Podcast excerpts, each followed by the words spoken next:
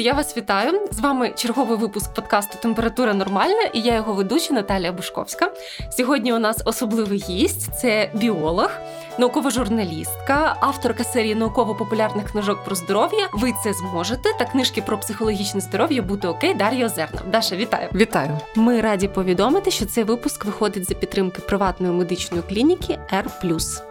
Місія клініки створювати нову культуру здоров'я з любов'ю до людей.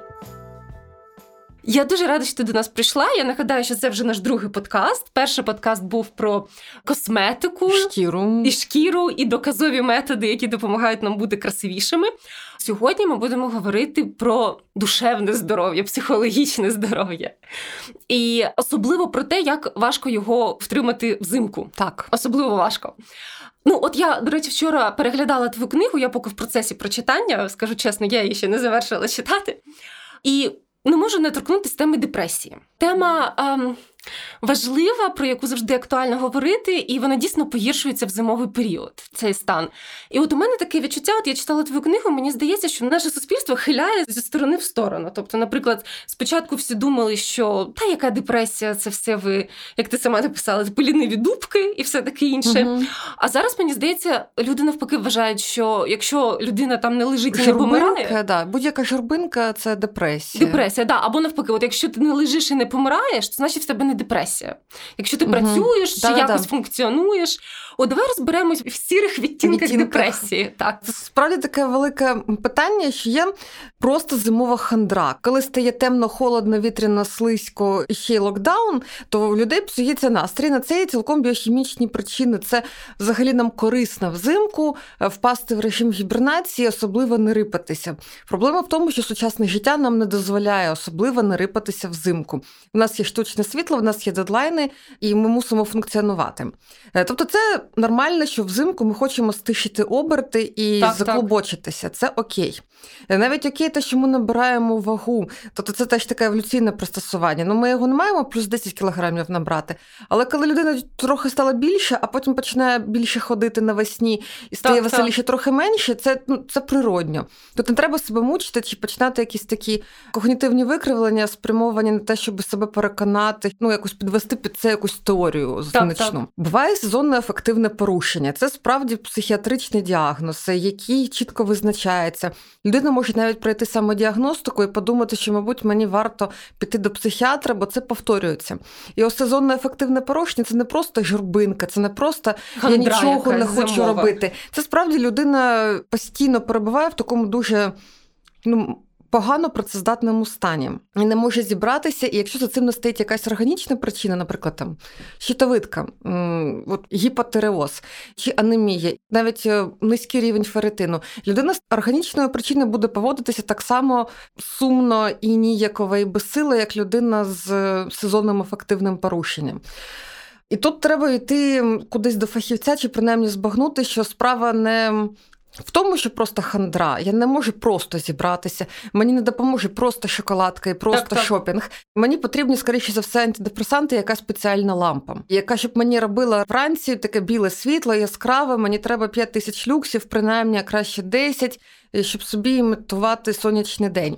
Ввечері мені потрібно відкласти гаджети і імітувати собі сансет, червоне світло вимкнути і лягати спатеньки, таким чином себе берегти. Якщо ми ігноруємо сезонне ефективне порушення, то воно згодом втрачає свою сезонність, свою циклічність, і людина просто може впасти в великий справжній депресивний епізод. І є, в принципі, люди, які схильні до цього сезонного ефективного порушення. Це переважно жінки. Це взагалі є ці гендерні такі розбіжності, в кого які психічні розлади, і в принципі мозок після статевого дозрівання починає трішки інакше налаштовуватися. Це було власне вигідно, щоб жінка взимку не рипалася з дому, не заражалася різними хворобами, виношувала чи вигодовувала дітей. Дитинча. Це було виправдано. Зараз воно вже не виправдано. Тепер воно нам шкодить самим ще. Але наш організм не встиг перелаштуватись до офісного графіку. Так, ми не встигли прилаштуватися. Тепер ми знову перейшли в інший режим, що ось взимку всі сидять по домах працюють так, з дому. Так, А буває справжня депресія, великий депресивний епізод, депресивний розлад, коли людини дуже важко підтримувати свою працездатність, є почуття провини, порушення сну. Це триває тижнями, це триває день у день. Це не те, що сьогодні в мене я стала з тої ноги, а завтра з другої. uh Це наш такий стабільний стан. От саме це таке погіршення працездатності і здатності спілкуватися з людьми, коли воно нам заважає. Це є таким визначенням клінічним депресії. Депресії, так. Буває ще такий термін, як усміхнена депресія. Це такий високофункціональний депресивний розлад, коли людина тримає якимись силами свою працездатність, вони її не визначають як клінічно, е, що це справді діагноз. Вона називається усміхнена депресія. Тобто ви зазвичай вранці встаєте нормально, а під вечір стає жахливо погано. І люди, начебто, дітей відводять в садочок, варять борщ, пишуть повідомлення в соціальних мережах, і всі думають, що в них все гаразд, а насправді вони просто перебувають на такій межі і легко можуть е, її перейти. Перейти. Тому є різні відтінки, і тому треба якось так зважати. Ну, не все є депресією, не все є лінією, тобто це спектр. Треба розуміти, да, що у нас є різні відтінки цього життя. От, до речі, щодо усміхненої депресії, ти згадала про такий термін. А що ти скажеш щодо такого виду депресії, який називається високофункціональна депресія?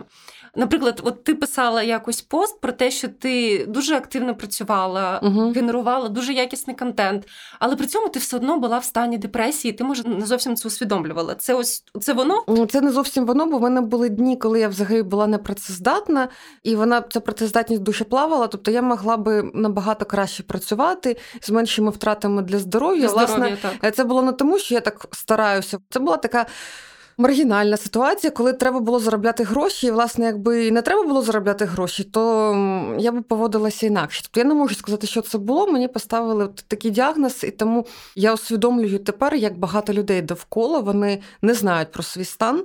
А їм всі довкола кажуть, що там просто зроби там те, то і все зберися. Просто це, це, це не просто. Це не це просто. Не просто. До речі, якщо казати про депресію, відразу згадую свого друга. Це людина, яка вперше показала нам, нам тоді було по 25 років. Звичайно, у багатьох ще не було ніяких там депресивних епізодів, складнощів в житті. І ми чесно теж вважали тоді, що депресія це щось таке щось про лінивих або про якихось людей, які люблять привернути до себе уваги, меланхолія. Але в нього був класичний депресивний епізод, коли він не відповідав на повідомлення, він не виходив з будинку десь два чи три тижні. Він просто не з'являвся на роботу. Точніше, навіть так він просто встав і пішов з роботи. От нікого не попередивши, навіть не попросивши там про якесь офіційне звільнення чи повернення якоїсь зарплати. І ми розповіли цю історію іншому знайомому, старшій людині, яка вже відвідувала психотерапевта, розуміла, що таке психічний стан. Він подивився на нас. Він каже, це не є норма. І він буквально за шкірки витягнув його до психотерапевта. І тоді ми зрозуміли, що ні, це не жарти, до цього треба ставити серйозно. Так у тебе колись були міфи про депресію, які тобі завадили, наприклад, вчасно звернутися до психолога? В мене не було. Мене насправді виховували так, що мовляв, людина має бути зайнята, і тоді їй нема коли депресувати. Так, так. Е, і ну це кажуть люди, які пережили 90-ті, яким треба було виживати. Власне, я сама мала цей досвід, що тобі треба вижити, тому ти не можеш ну, отак от просто себе там пожаліти, якось зробити поведінку ранкову активацію піти погуляти з друзями, замість того, щоб сидіти і продукувати тисячі знаків, за які потім заплатять сотні гривень, так так навіть не тисячі. Але в ретроспективі я розумію, що ті люди вони самі були в дуже депресії. тривалій депресії, і що в них немає жодних ознак психічно здорових людей, і вони потребували тої допомоги. Просто коли цей стан погано він триває постійно, ти вважаєш, що це норма, а воно не є нормою. Відсутність альтернативи не означає, що те, що є зараз, воно є таким, як треба. Ось в мене таких міфів не було, і от те, що я так розповідаю, може здаватися дивним так щиро. Для мене лімітуючим чинником були гроші. Тепер я розумію, що я дуже дарма затягувала, треба було їх позичити. Я намагаюся принципово ніколи не позичати гроші. Проте це той випадок, коли це була б хороша інвестиція, і багатьох неприємних речей би не сталося. Тому, якщо ви підозрюєте, що вам потрібно піти до психіатра і вам потрібна психотерапія, тобто не психоаналіз, когнітивна поведінкова терапія, яку радять всім протоколам міжнародні лікування, то знайдіть ці гроші де завгодно. Е, це питання вашого життя і смерті. Я не перебільшую. На жаль, у нас люди іноді не хочуть витрачати гроші на те, щоб вилікувати якісь фізіологічні проблеми, очевидні і навіть не позичають на ці гроші. То, на жаль, да, з психотерапією все набагато складніше. До того ж, якщо знайти хорошого психотерапевта, який дійсно пропагує доказові методи, це теж окремий челендж. Ну, це є різні напрямки психотерапії, і мені е, герой теж подкастів температура нормальна Руслан Бояновський мене відправив на когнітивно-поведінкову терапію. Так, не, так. просто так саме КПТ прописують в цьому разі. І в принципі, це як менеджмент дуже якісний, і це можна зробити швидко відносно. Це не роками розмовляти там про своїх батьків, дитинство, сни, форму банана і думати, чому ж я почуваюся гіршою за всіх. Тобто можна досить таки напряму дійти до кореню зла і щось там змінити, принаймні навчитися приборкувати своїх демонів. Скільки приблизно сеансів може знадобити, щоб людина вже почала виходити в якусь норму? Я не кажу там зовсім себе окей почувати. Я пригадую, що це був початок червня, коли я пішла до Руслана Баяновського і одразу на психотерапію. І в середині серпня я вже приходила і казала: ну я навіть не знаю, ну все нормально, типу, дякую, класно. Проте потім були такі і занепади, і. Життєві потрясіння, з яких потім довелося виборсуватися. Uh-huh. Проте це був все ж таки такий стабільний стан, який не призводив ні там до втрати працездатності, ні до якогось такої деструктивної поведінки. Тобто можна за ну, скільки 12 сеансів цілком прийти до тями з хорошим фахівцем. Добре, повернемось трішечки в контекст зими. Ось у мене таке виникло питання. Якраз були морози, і я помітила, що я себе почуваю просто жахливо. Я не можу сказати, що в мене якийсь ефективний розлад. Да? Я не люблю зиму, але в принципі я функціоную нормально. Я раділа, раділа, що я нормально функціоную, і тут вдарили морози. І це був якийсь жах. Все, що мені хотілося, це їсти, спати, і щоб мене не чіпали. І поки температура не опустилась ну, хоча б там до до нуля, чи там мінус два, хоча б я не могла прийти до тями. Чи дійсно можуть морози так виснажувати, в тому числі психологічно? Чи це все ж таки можливо я пов'язую не з цим? Ну, якщо ми виходимо на вулицю, нам некомфортно, і ми це не практикуємо постійно, то нам може бути справді це незвично. Тобто, все, що вибивається від нашого буденного досвіду, для нас є певним стресором, це некомфортно. Тим більше, що тепер в нас є альтернатива.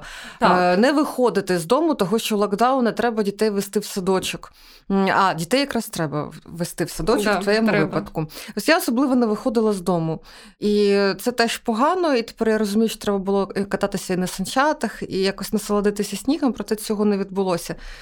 Але люди, які живуть постійно в цьому челенджі, наприклад, е, північ Швеції, в яких навіть е, полярна ніч майже і північне сяєво, вони пристосовані до цього, навіть не еволюційно, а тим, що в них да, вони п'ють антидепресанти взимку, щоб не було сезонного ефективного порушення. В них дуже добре розвинена всіляка е, ну, виробництво одягу, в якому їм комфортно. Вони вміють себе позначати в темряві, щоб з ними нічого не сталося. Вони вміють використовувати ну, сонце максимально ефективно. Ось тому ми просто Зараз розслабилися, мабуть, з цими кліматичними змінами. Це моя така думка. Напевно. Що коли постійно тепло, то це для нас стрес, і це нормально. Не хотіти виходити на мороз. Ясно. От ми зачепили, до речі, скандинавські країни. Я теж колись читала, здається, в журналі National Geographic, наскільки масштабною є кампанія по врятуванню психічного здоров'я норвежців. Коли в них там 6 місяців темно, і вони згадували, ти теж писала про це в своїй книзі світлову терапію. Мені тоді здалося, що це просто якісь лампи, але це не просто лампи. Давай трішечки е, цього це, детальніше торкнемось. Це дуже яскраві лампи, ага. які світять таким білим світлом, які імітують спектральний склад світла вранці. Вони створюють освітлення на 5-10 тисяч люксів, тобто це дуже багато, дуже яскраво. І людині пропонують або купити такий девайс, або навіть в них є світлові кафе. Що ви не просто йдете десь пити каву, працювати з ноутом, а от перебуваєте от в такому яскравому яскравому світлі. І людям рекомендують вдома також гарно зашторювати вікна, щоб нам не світили ліхтарі, дотримуватися цього режиму, якось собі імітувати зміну дня і ночі. Ага, виходить, що ці лампи також доступні в Україні, наприклад. В Україні я не знайшла. Я собі минулого року купила на Аліекспресі такий світловий будильник, який імітує світанок, який uh розгоряється десь е, за півгодини до пробудження, а потім співає пташками або дзюрчить струмочком. Я навчилася нормально його ігнорувати. Спершу я нормально прокидалася, я дійсно відчувала, що посвітлішало в кімнаті. Пробігали коти, вони хотіли вполювати тих пташок, яких немає. Потім я зрозуміла, що ну да, стало сонечко, співають пташки, класно, і мені сниться літнє надвечір'я. Ясно. До речі, е, також кажуть, що ці лампи насправді це не так просто, і з ними треба бути обережним, навіть якщо ви приймаєте певні медикаменти. Тобто варто проконсультувати угу. з лікарем. Їх прописують лікарі. Ага. Тобто вони там кажуть, що це от в протоколах е, лікування сезонного ефективного порушення, типу інколи вони просто прописують антидепресанти угу. і дотримуватися режиму, не впадати в такий незрозумілий стан. стан. Такий, Да. Інколи вони типу prescribed medicine, тобто справді вони кудись там ходять, або вони купують, і вони кажуть, що треба зважити, бо ви витратите гроші. Тобто, це мають бути лікарі, які на це навчені. Це я згадую знову ж таки свого друга. Він насправді потрапив не до дуже хорошого психотерапевта вперше, але це була людина, яка спитала, хто він по гороскопу чомусь, да. а потім сказали, що взагалі йому варто одружитися. Та Ми тоді всі дружно посміялися, що людині в глибокій депресії тільки не вистачало невдалого шлюбу. Але при цьому вона допомогла йому, в принципі, налагодити сон і порадила зробити таку рутину. Тобто обов'язково mm-hmm. виходити на прогулянку, відмовитись від якихось напоїв, які можуть збуджувати нервову систему, або змінювати наш mm-hmm. стан, як алкоголь чи кава, якщо ми про збудження говоримо. І як очікувано, це допомогло допомогло, хоча насправді це все одно було далеко до якісної психотерапії, там з антидепресантами і таке інше. Але вже це допомогло. До речі, у нас є такі ем, якби жарти про те, які можуть бути виправдання е, гороскопів. Тобто астрологія е, ну, немає наукових доказів того, що вона працює. Проте, якщо подивитися на вплив часу народження людини посезонно і те, коли перебігала внутрішньоутробний розвиток, то ми бачимо, що люди, які народжуються в північній півкулі взимку, в них справді від народження може бути низький рівень вітаміну Угу. в їхньої матері теж. І в матері може бути досить такий стресовий цей період виношування на останніх місяців, е, коли от в Україні ви думаєте, впадете, не впадете, затопчуть, не затопчуть. Так, так. І це справді впливає на те, як в нас налаштовуються гени на ці епігенетичні зміни. Тобто, це не планети впливають на, на зірки. на зірки, а те, що їла наша мама, чи їй вистачало там вітаміну Д, заліза і всього на світі, як вона нас вигадовувала, чи нас вивозили гуляти. І ось ці діти напрожечені в вересні. В таких країнах, е, де діти йдуть в школу за паспортом, а не коли батькам заманеться там за свідоцтвом про народження, то вересневі діти всі гарно вчаться. Це не тому, що діви і хто наступні Терези, Терези, так. Терези вони такі смарт, а тому, що дитина, яка в чіткій країні, типу як Швейцарія, не потрапляє в школу, бо їй буде 6 уроків чи 4 через 2 дні, то вона чекає цілий рік, а потім вона найстарша в класі. зрозуміло, що найстарша дитина в класі буде краще все краще, це витримувати, звичайно. ніж малючати, яким ледве-ледве ось 4 чи 6, в залежності від того, коли в країні йдуть. Тому за цим стоять цілком раціональні пояснення. І тому да, ось я людина народжена взимку, в якої був діагностований рахіт в радянський час. Думаю, ось це все воно. Це все воно. У мене, до речі, молодша дитина це кінець вересня, а Михайлик це 18 лютого. Це не, не лише зима, це ще й тривожність майдану. Він 2014 року угу. народився. І о, да, цікаво іноді спостерігати. Можливо, які вони різні, можливо, на це впливала погода, стрес, в якому я виношувала дітей Можливо, все можливо. Генетичні фактори дійсно ніхто не відміняв. До речі, ми згадали про вітамін Д. От зі свого досвіду скажу таке: я один раз давала аналіз на вітамін Д взимку, і він дійсно в мене був занижений. І цього року я нарешті змусила себе регулярно пити вітамін Д. Не так, що я там два дні попила забула, а регулярно. І я дійсно почуваю себе краще. От я підозрюю, що мені не вистачало. Чи дійсно вітамін Д це обов'язкова умова для того, щоб ми себе окей взимку почували? Чи все не так е, просто? Вітамін Д гормон. Він діє як гормон, і він діє як паракринний фактор, який тонко налаштовує роботу імунної системи. Угу. Тобто в нього дуже багато різних професійних обов'язків то він піддається чіткі чіткі регуляції в нашому тілі. Якщо нам його сильно бракує з якихось причин, то скоріше за все в нас буде все недостатньо. Якщо ми понад норму собі зробимо дуже багато вітаміну Д, е, то ми можемо нашкодити. Тобто так, звичайно. більше тут не означає краще. А якщо там будь-чого менше ніж норма, то в нас все виходить з ладу. Тобто це правило діжки Лібіха, правило лімітуючого чинника. Якщо в нас є діжка, в якій одна дошка виламана, то ми можемо налити воду тільки по рівню цієї паламки, Паламки, але так. не вище. І тому так з будь-чим, з будь-яким вітаміном, мікроелементом. Якщо нам його бракує, то все буде справді погано. Але те, які в нас стосунки з вітаміном Д, залежить від е, сильно нашої генетики, від е, того, що в нас з жировими запасами, тобто люди з ожирінням, в них весь вітамін Д з їжі одразу відкладається жирову тканину, і в них це клінічний показник для того, щоб пити вітамін Д. Скоріше за все, в них буде сильна нестача, це група ризику. В Людей, які дуже старшого віку, тобто понад 70, гірше він буде утворюватися на сонці, гірше спрацьовують всі е, системи, які залучені в його синтез. І тому в кожного з нас своя історія. Якщо його бракує, то дійсно суплементація, добавки вітаміну Д допоможуть. Якщо справа не в ньому, то краще вони не зроблять ніж Звичайно. є. Причина в чомусь іншому. Ну, от я, наприклад, від народження доволі засмагла людина, uh і я взимку, і я влітку це це дві різні людини. Просто не кажучи про те, що я краще виглядаю влітку, так як я себе почуваю влітку. Тому от я дійсно людина, яка просто повинна пити вітамін Д, бо реально відчувається різниця через три дня після прийому по самопочуттю. До речі, я знаю, що раніше був міф, що засмаглим людям не потрібен вітамін Д, а насправді навпаки. навпаки да. Е, і насправді ті люди зараз е, в нас є така велика вибірка. Е, людей в нових умовах це мігранти з південних країн, е, північноафриканських, центральноафриканських так, країн так. в Норвегії та Швеції, які справді дуже сильно потерпають від сезонного ефективного порушення Можна і народжують дітей е, якраз сильною нестачею вітаміну Д з рахітом. Шкіра, яка захищена меланіном, не те, щоб вона стійка до сонця. Вона так само вражається сонцем. Сонцезахисний крем захищає набагато краще, ніж пігмент меланін. Проте в них може бути сильний брак е, вітаміну Д у їхніх дітей. Так що, якщо вам пощастило мати засмагу від народження, зверніть увагу на рівень так. вітаміну Д.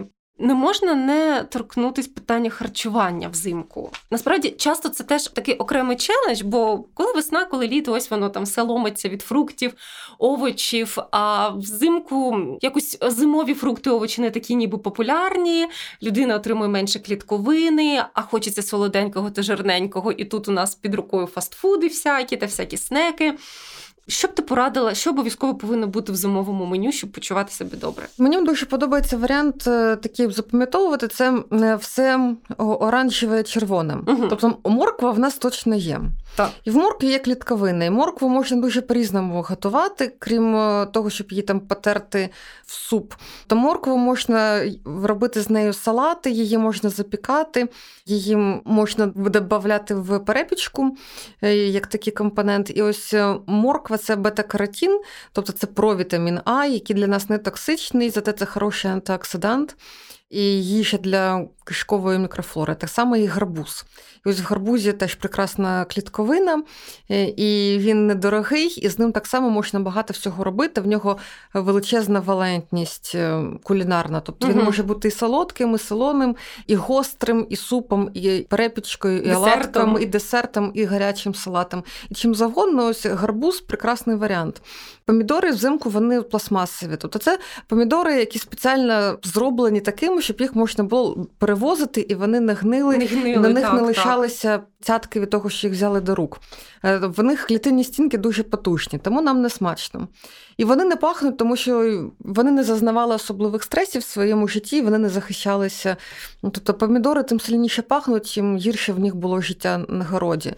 І тому нам не цікаво. Проте в нас є томатна паста, в нас є е, навіть е, томатні соуси різноманітні. Так, так. У нас є сушені помідори, які прекрасно стають е, томатним соусом. Якщо ми додаємо до них воду, олію, інші прянощі, чесник, і ось ми маємо дуже концентровані томати. В'ялені томати. В'ялені. Я зробила минулого літа томатну пастилу. Mm. Е, Запечені томати, вони одразу з них легко знімається шкірка, так, так. потім з них робиться пастила, і скручується, заливається олією порізана. Тобто вона е, така солона е, виходить? Вона виходить солона, вона виходить олійна, її можна покласти на якийсь гарячий бутербродик чи піцу, і вона стає одразу рідким помідором. Клас. Достатньо. Ну, воно солодке і солоне, і пряне. І ось помідор мені дуже подобається. Це такий смак літа, це такий ефект пруста, що ми повернулися в літо. І це те, що доступно в нас. І так само червоний перець, сушена паприка е, і свіжий гострий перець, який коштує дорого, проте він дуже легкий, його можна купити багато. Ось це такі продукти, які нас Доступні. повертають в літо і дуже дають нам багато нутрієнтів корисних. Ще така штука, як е, правильно приготована картопля.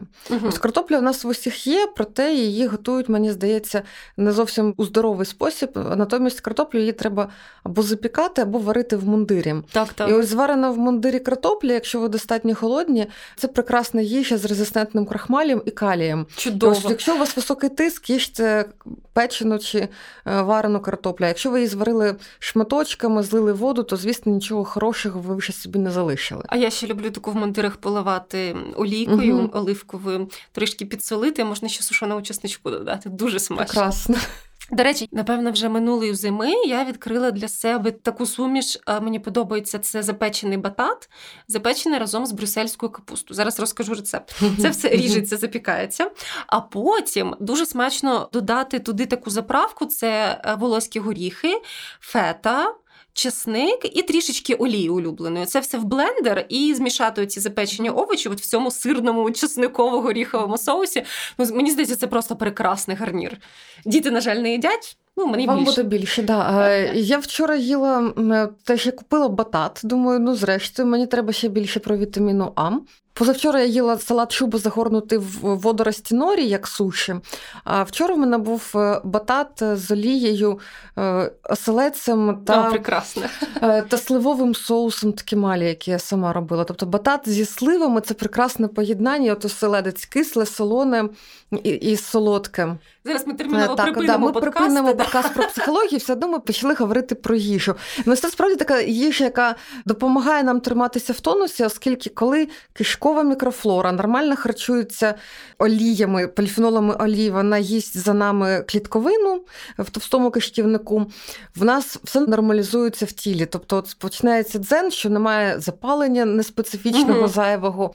В нас утворюється серотонін, е, який надіє як нейромедіатор, він діє як гормон, він не потрапляє в мозок з кишківника, проте він моделює роботу імунної системи. Там легше триматися в формі, ніж коли ми харчуємося жирним і солодким, і тоді мікрофлора просто загинається, і в нас не лишається шансів на це біохімічне викараскування з поганого стану. Що ми робимо щодня? Їмо і спимо, і це треба робити правильно. Є такий журналіст, це наш спільний знайомий Сергій Одоренко. Він же написав, що після твоїх дописів він тепер харчується суто для того, щоб погодувати свої корисні мікробики, щоб вони були задоволені. Це дуже мило, мені здається. Треба всім взяти з цього приклад. Так, останнє про батат угу. і перейдемо до психології. У мене є знайома, яка вийшла заміж за громадянина Китаю. Вона живе в Китаї. В них прекрасні дітки, і там є така штука. Вони готують, просто запікають батат в ну як в мундирах, як угу. ми кажемо. Просто його розламують, ось так їдять. Це їхня улюблена, одна з улюблених зимових перекусів. І потім я бачила, що це популярна штука в корейських блогах. Є такі з південної Кореї. А в Японії є ціле свято запеченого батату. О, Оце от азіатський такий смаколик, причому кажуть, що саме зимовий. Треба спробувати. Ну, Так само, як печені каштани продають так. в Парижі, їх продають в Стамбулі. Це така комфортно вуглеводиста їжа, е, проте насичена нутрієнтами. Тобто він дуже так нутрієденс батат, так, в ньому так, цей бета-каротин і калій. І це справді не дешево, проте це набагато дешевше, ніж якісь смаколики. А, Або якісь бади, наприклад, не з дедиказовою ефективністю. Добре, зараз трішечки знову mm-hmm. до їжі, але з. Більш не смачної, а наукової точки зору. От я бачила багато повідомлень, що треба їсти їжу, в якій знаходиться така кислота, як триптофан, і ніби це угу. допомагає нам виробляти серотонін, що звичайно допомагає нам позбутися депресії. От часто це там індичка угу. а, серед лідерів. Що ти думаєш про такі угу. там, дописи? Там така складна історія. Тобто, коли нам хочеться щось порадити, то безумовно порадити їсти індичку. Це така хороша порада, яка легко продається. Не нашкодить Проте точно. ситуація вона складніша. Той триптофан це незамінна амінокислота, яку ми можемо тільки з їжі спожити, і ось вона потім перетворюється в серотонін. Проте наша проблема під час депресії вона полягає не в тому, що нам бракує серотоніну, угу. і нам треба якби піддати газу, піддати серотоніну, і тоді стане краще. Проблема може бути в тому, що у нас ферментів немає, які його мають утворювати. Бо гени їхні вони зазнали ну, фактично наруги від сильної психологічної травми, від чогось такого. Все, все, що ми робимо, все, що з нами відбувається, це регуляція генів. І можна бути тих ферментів. Або стане раптом ферментів, які руйнують нейромедіатори. Моноамінооксидази раз і стало багато. Угу. І тому деякі антидепресанти це інгібітори зворотнього захоплення серотоніну. А і деякі це інгібітори моноамінооксидази. Тобто вони роблять і те, і те роблять так, щоб серотоніну ставало більше, щоб він діяв довше. А буває таке, що рецептор серотоніну не хоче його до себе чіпляти. В нього змінилася конфігурація, і все угу. ключ до замка не підходить. Так, так. Е, тому одним з триптофаном, навіть якщо б ми його собі в спінномозкову рідину вводили шприцем, ми би не відкараскалися. Далі все ще цікавіше. Триптофан не може так просто взяти і потрапити в мозок. Йому потрібен переносник. Угу. І оцей переносник він спільний для нього і для інших амінокислот, в яких розгалужений ланцюг, оці БЦАА, які п'ють люди, які намагаються накачатися. І цей переносник він теж його буває більше, буває менше. І його в мозку більше після того, як ми поїли солодкого. І якщо ви зараз подумаєте, що треба після індички ще десертом заполірувати, то це не так. Треба, щоб всі інші амінокислоти пішли в м'язи, дивитися, що ж в м'язах, а він сам один пішов у мозок. Угу. Тому нам треба для того, щоб триптофан дійшов до мозку, зробити таку многоходовочку, піти в тренажерний зал, сильно там впахатися, угу. сильно впахатися, до втоми впахатися, до поту, вже щоб ручки було важко підняти. Потім поїсти білкової їжі обов'язково з чимось вуглеводистим, щоб в нас утворився інсулін. І ось тоді ми можемо сподіватися, що триптофан дійде до мозку. І тепер Бінго нещодавно ти написала про свою улюблену їжу, і прекрасна тренерка Аліса Півоварчик підтримала про е, лаваш з хумусом. Із авокадо. Із авокадо. І це просто це біохімічне бінго. От я відчувала е, це. Тому що е, найбільше не вірте про індичку, найбільше триптофану в хумусі хумусі, особливо в тій воді, в якій він варився, тому варіть його в невеликій кількості води і прямо в ньому товчіть той хумус. Не, люди вели селекцію нута на збільшення вмісту триптофану.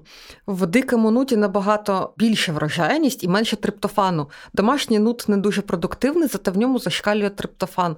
Ну, І ось е, тому це найтриптофанніші продукти. Ось лаваш це також повільні вуглеводи, е, які нам все ж таки дають інсуліновий невеликий підйом. Так, звичайно. Ось, авокадо це е, джерело практично всіх необхідних мікроелементів та різних е, жирних кислот. Мені ще подобається еквівалент, я всім це повторюю, це моя така знахідка. Еквівалент авокадо 100 грамів це варене яйце і 100 грамів зеленого горошка тушкованого. Я до цього моменту встигла дочитати. Ось, І це, ем, мені здається, це прекрасне відкриття, яке українцям треба знати. Яйця з горошком ми можемо собі дозволити. Так, І ось це також можна загортати в лаваш. Все вже є меню насправді. На обід mm. запекли батат, да? ввечері або перек... картоплю. Або картоплю, да? перекусили лавашом з хумусом та авокадо авокадо. І можна ще яйце з горошком там зі сметанкою. Все, Все чудово. Тобто. Висновок такий, якщо ви бачите в інтернеті щось дуже просте, якесь просте рішення складної проблеми, скоріше за все, це неправда. Бо складних проблем не буває простих рішень. Тільки є такий офіс. Так, з такою назвою. А, До речі, теж не можу зачепити таку слизьку тему. От ми зараз ці смаколики обговорюємо, і мені до них от прям бачиться келих вина. І насправді є така фраза, що можливо в малих дозах можна, а Всесвітня організація охорони здоров'я при цьому каже, немає безпечних доз алкоголю. Але все ж таки. Чи можемо ми собі виставити якусь дозу, яка нам не нашкодить, але скрасить нашу вечерю смаками приємними? Нещодавно я озадачилася, сіла в Google Sheets і зробила цілу таблицю з макросом, яка розраховувала, скільки людині якої маси тіла можна безпечно пити. Це буквально угу. даруйте на слові гомеопатичні дози. Е, це той випадок, коли гомеопатія працює. Дуже маленькій кількості алкоголю. Ми справді так не п'ємо, нам треба завести такі на пересточки, щось таке. Дослідження вони справді в залежності від того, як ми їх зробимо, ми отримуємо різні результати. Так, так. І ми бачимо, що люди, які споживають алкоголь, в них все одно зростають там певні ризики. Проте є різні дані. Люди, які ніколи ніколи не вживають алкоголь, зазвичай це люди з хронічними хворобами, яким вже лікар заборонив. Угу. І вони живуть набагато менше і помирають раніше, ніж ті люди, які вживають помірно. Угу. Тому що, якщо ви можете собі дозволити пити вино, Значить, скоріше за все, ваше здоров'я здоров'я поки в порядку. Більше того, якщо ви собі можете дозволити пити ігристе, Значить, у вас ще менше ризиків, бо у вас є гроші на ігристе. Це означає, що у вас є гроші на страховку, на хорошого лікаря, на повноцінне харчування. Е, у вас є час на тренування, ви належите до більш захищених верств населення, які довше живуть і менше хворіють. Е, тому алкоголь це такий відносний маркер нашого добробуту. Добробуту, е, так. Якщо, наприклад, вам потрібно сильно прямо напитися, щоб забутися, щоб впоратися, то це не треба там впадати в сором, типу, все, я там вдався, вдалася алкоголь алкоголіком, як батьком. Е, це про те, що насправді є сильна проблема, і тепер ми її чітко бачимо, і нам треба йти до психіатра. І не з приводу самої там алкогольної залежності, а з приводу того, що ми, скоріше за все, не не даємо собі раду в поточній ситуації. То ми вдаємось до алкоголю, тому що ми вже не в нормі. Розповім приклад з власного життя. Мені зараз психіатр підвищила дозу антидепресанта угу. до максимуму. Угу. Я починала з 10 мг, зараз 60 і на цій дозі антидепресантів, я не можу сказати, що радісна якась, е, вона не має маніакальної фази бурхливої діяльності. Проте. Алкоголь в мене в мозку не викликає жодної активації оцих дофамінових контурів, які заточені на винагороду. Ну, Стоїть якась там пляшка вина, вона мене абсолютно не цікавить. Прийшла подруга, ми п'ємо вино, я не можу навіть свій келих допити, бо воно ніяк мій мозок не стимулює. В мозку всі місця, які призначалися до стимуляції, вони вже зайняті. Все класно. Він Все класно, він так. не потребує того, щоб дохнатися. І я достатньо сплю, і в мене нормально відбувається гальмування в мозку, він не перезбуджений, не тривожний, тому мені не хочеться загальмувати алкоголем. І тому це показник е, здоров'я, що ви можете пити, можете не пити. Це нормально, що нам подобається алкоголь, що нам подобається цей ефект. Певного розгальмування і гальмування в іншому місці водночас. Тобто в нас префронтальна кора е, гальмує, гальмує, а все решта осудження і впевненість в собі не гальмують. І класно. До речі, фільм нещодавно подивилася. Остдрук, данські фільми О, про данські. чоловіків середнього віку, які які, які почали з невеличких доз, а потім вони почали сильно пити. Ага. Хороший, дуже добрий фільм, в ньому майже хеппі-енд. Наскільки це можливо в скандинавського кінематографа взагалі він закінчується добре.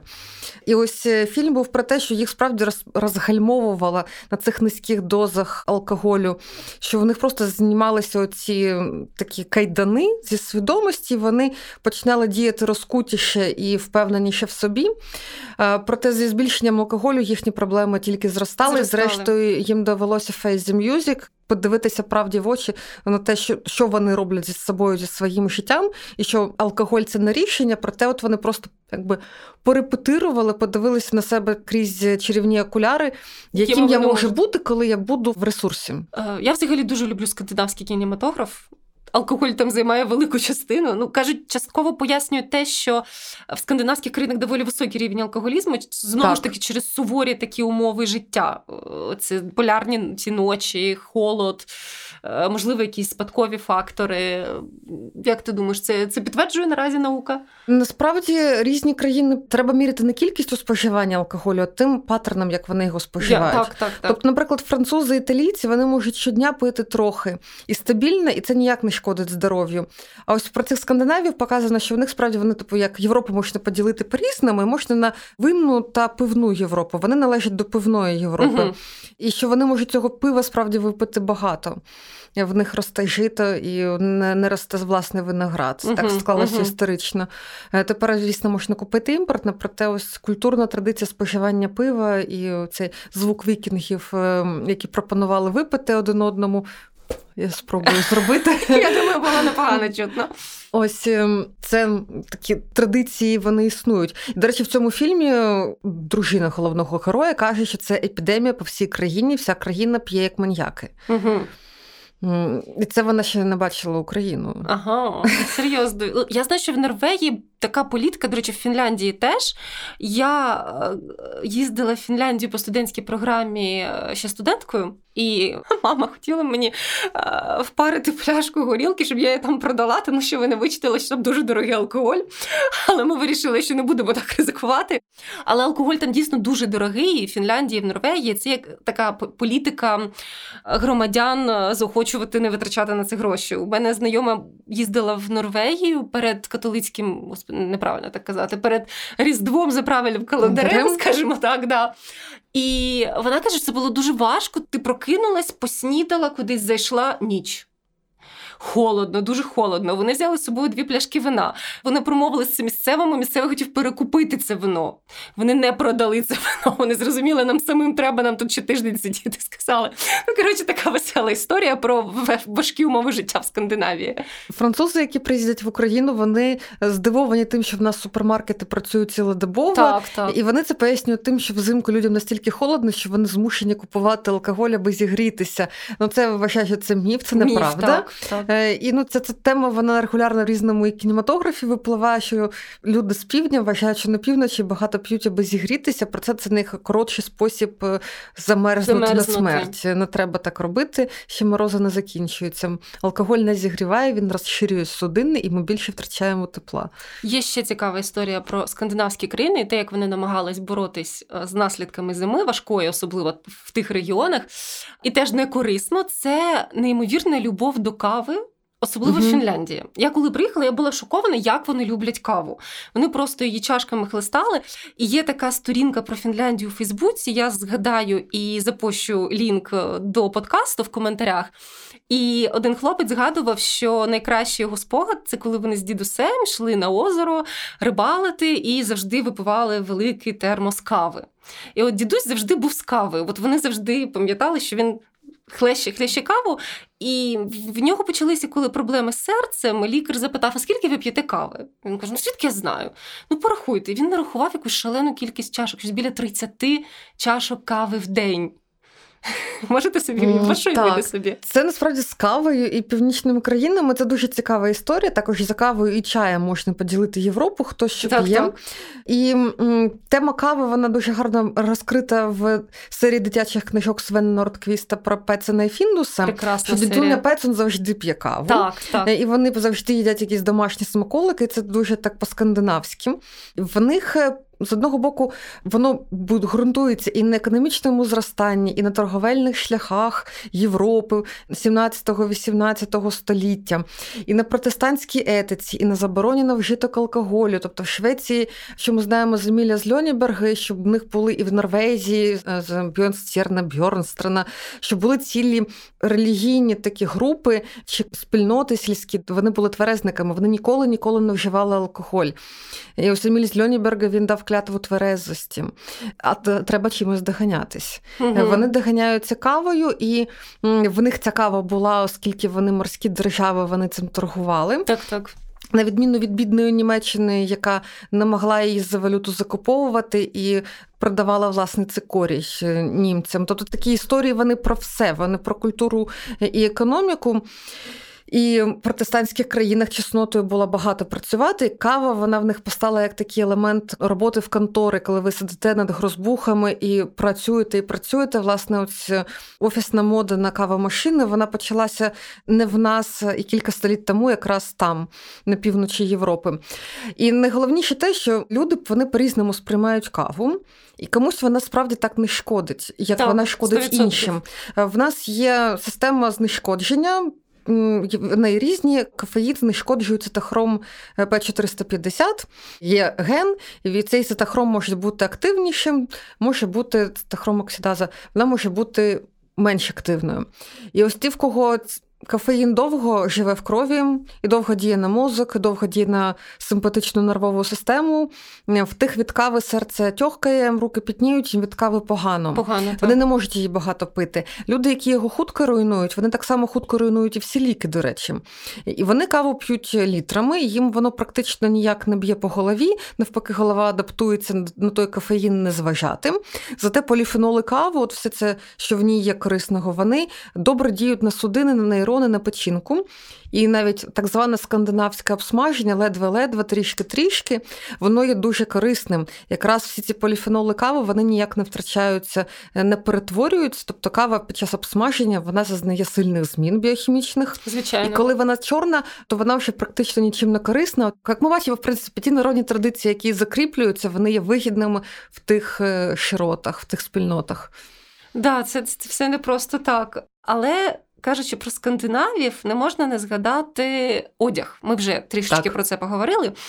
Дійсно, часто основна проблема того, що ми сидимо вдома і не рухаємося, як би нам того хотілося, нам холодно. Ну, от Ми ми не можемо терпіти цей клятий мороз. Для мене я пам'ятаю, коли діти були маленькі, це була просто тортура гуляти в таку погоду, бо вони те бігають, а я стаю і дивлюся, як вони бігають. Чи є, можливо, вже наука знає, як правильно вдягатись, щоб максимально насолоджуватись?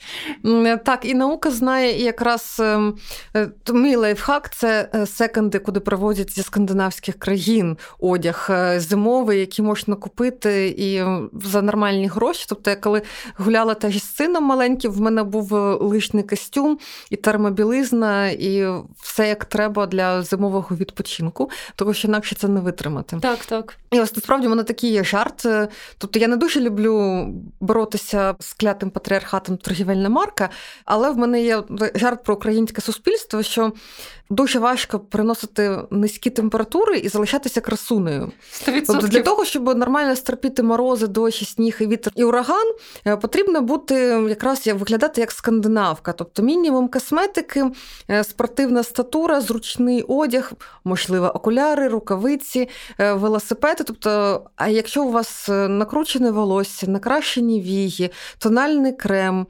вії, які замерзають, якщо на мінус 19. Вії, колготки тоненькі підбори, то вам безумовно в такому кліматі буде важко.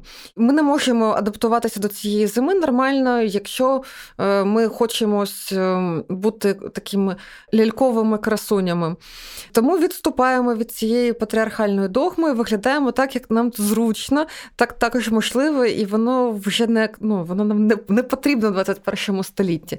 Тобто є термобілизна, це класний спосіб під сукню одягнути термобілизну, яка в теплому приміщенні вона не перегріває, на холоді вона гріє. І, до речі, в скандинавських країнах вони таки носять. Ем, під сукні е, термобілизну. В них е, вона дає дуже рідна, однотонна, така, що не виглядає як спортивна. Угу. Можна її знімати в приміщенні, коли ми приходимо. Також ну, це такий спосіб, можна носити навіть теплі штани, які знімаються на роботі. Ну, тобто ну, треба трішечки переодягатися. І безумовно, з клатчем дуже важко витримати зиму. Потрібен якийсь там рюкзак і торба, куди одяг складається, дістається, ми переодягаємося, ми адаптуємося, ми носимо з собою термос термос чи термокружку. Тому більш спортивний стиль, такий здоровий глузд, і так набагато легше витримати зиму. І, власне, коли ми виходимо нарешті, вже обладнані як для північного полюсу, як для експедиції цієї полярної, з усім цим добром, то ми бачимо, що класно, що ми нарешті вийшли з дому. Погода набагато краще, ніж нам здавалося. Можна жити. Сто відсотків. Я, до речі, згадую свій перший візит в Фінляндію в 2008 році. Мені тоді було 18 років, і я була напічкана стереотипами, такими, знаєте, ще посавковими такими стереотипами, як мають виглядати жінки за кордоном. Я дійсно вважала, що вони там всі мають бути які ну страшні, звичайно. Але я була приємно вражена побачити, наскільки фінки насправді красиві. Так, вони не носять підбори, вони майже не фарбуються. При цьому в них дуже стильний спортивний зручний одяг, який ми е, любимо називати словом casual. В них прекрасна шкіра, тому що в раціоні дуже багато риби, хороша екологія. Вони зі спортивною статурою, тому що дуже багато рухається, там популярний. Велосипед, їздити... В Фінляндії вагітним жінкам рекомендовані бігові лижі. Да ладно. Так. Клас. Це офіційна рекомендація в Фінляндії cross-country skiing. Уявляєте, в Україні ви кажете, я піду покатаюся з на животиком на лижах. Да. В Фінляндії, не в Норвегії? Е, Фінляндії? В Фінляндії, мені здається. Можливо, я помиляюся, Може, в але, теж, але ось в цих північних країнах. Ну, я думаю, це допомагає е, тримати себе в формі під час вагітності. так. Отож, підсумовуємо, що нам треба, щоб бути взимку окей. По-перше, їсти червоне, помаранчеве, сезонне. І і, і жирну рибу, і жирну рибу. як як в Скандинави. Хумус та авокадо. Пити каву, якщо вона вам гарно заходить, і якби не давати ходу алкогольній залежності. Це серйозна угу. порада. Як людина, яка побачила різницю завдяки медикаментам. Я вам скажу, що коли вам нам хочеться дуже сильно чогось, чи солодкого, чи жирного, чи, чи алкоголю, алкоголю, е, це причина не в нашій силі волі, і навіть не в цих е, контурах задоволення мозку, а в тому, що в нас є проблема, і тепер ми її бачимо. Нам треба вирішувати цю проблему, а не тренувати силу волі і себе далі мучити. Гарно вдягатись. Так, зручно. Зручно вдягатись. Ми імітуємо еволюцію. Так. Ми не встигнемо. Е, еволюціонують тільки покоління, еволюціонують популяції. А нам за своє життя треба пристосуватися, от імітувати собі зручне хутро, імітувати зручні лапки, які гарно чіпляються до льоду, імітувати собі день, такий, як нам треба.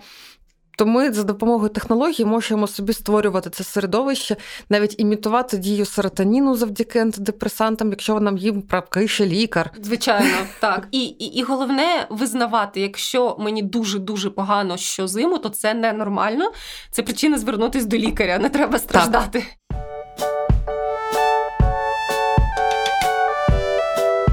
Що ж, друзі, з нами була Дар'я Озерна. Я сподіваюся, тепер ви будете окей. Ви запам'ятали всі рецепти приготування батату. Мені було дуже приємно. На все захотіли добре. поїхати в Скандинавію. Так, да, і всі захотіли поїхати в Скандинавію, але алкоголь треба брати свій. так. І ще раз хочу подякувати приватній медичній клініці R+, за те, що вони стали нашими партнерами, і за те, що цей подкаст виходить завдяки ним. Це був подкаст Температура нормальна. Чекайте на наступні випуски. Па-па. Па-па.